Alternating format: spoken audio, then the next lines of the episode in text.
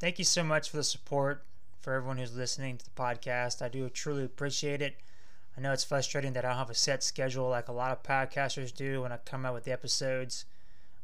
When I get started recording and when I start recording, I'll probably try it 10, 15 times and then erase, you know, each time and then get frustrated, walk away, you know, for a day or two and come back and then get the episode up and running. I just want to make sure I know my voice is monotone. It's kind of got like a Bueller's day off teacher's vibe to it. And I apologize for that, but I'm not, I, I, I am who I am. I can't pretend to do voices. I can't do all that song and dance, but I just want to make sure I tell you funny short stories. So maybe it works. Yeah, but anyway, using Anchor has showed me that I have a hundred unique listeners. So everyone who's out there who's been listening to my podcast episodes, I truly appreciate it. My goal for 2021 is is to make sure that there's an episode each month. I know it's been kind of sporadic this past year.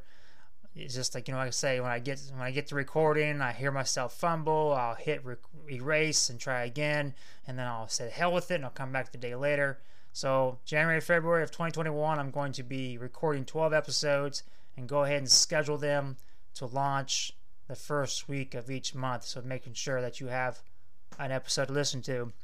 On top of that, I'm to start sharing stories of military time um, as a firefighter, as contract firefighter in Afghanistan and Kuwait. Just tell them random stories trying to make sure they're all humorous and funny because we know 2021 is probably going to be another shit show like it was in 2020. So everyone out there working EMS and all that, and um, police, fire, everyone out there not hospitals, thank you so much for you know it's been crazy times. I have a lot of friends who still work in the fire department, and it's you know it's stressful. So thank you, at least for me.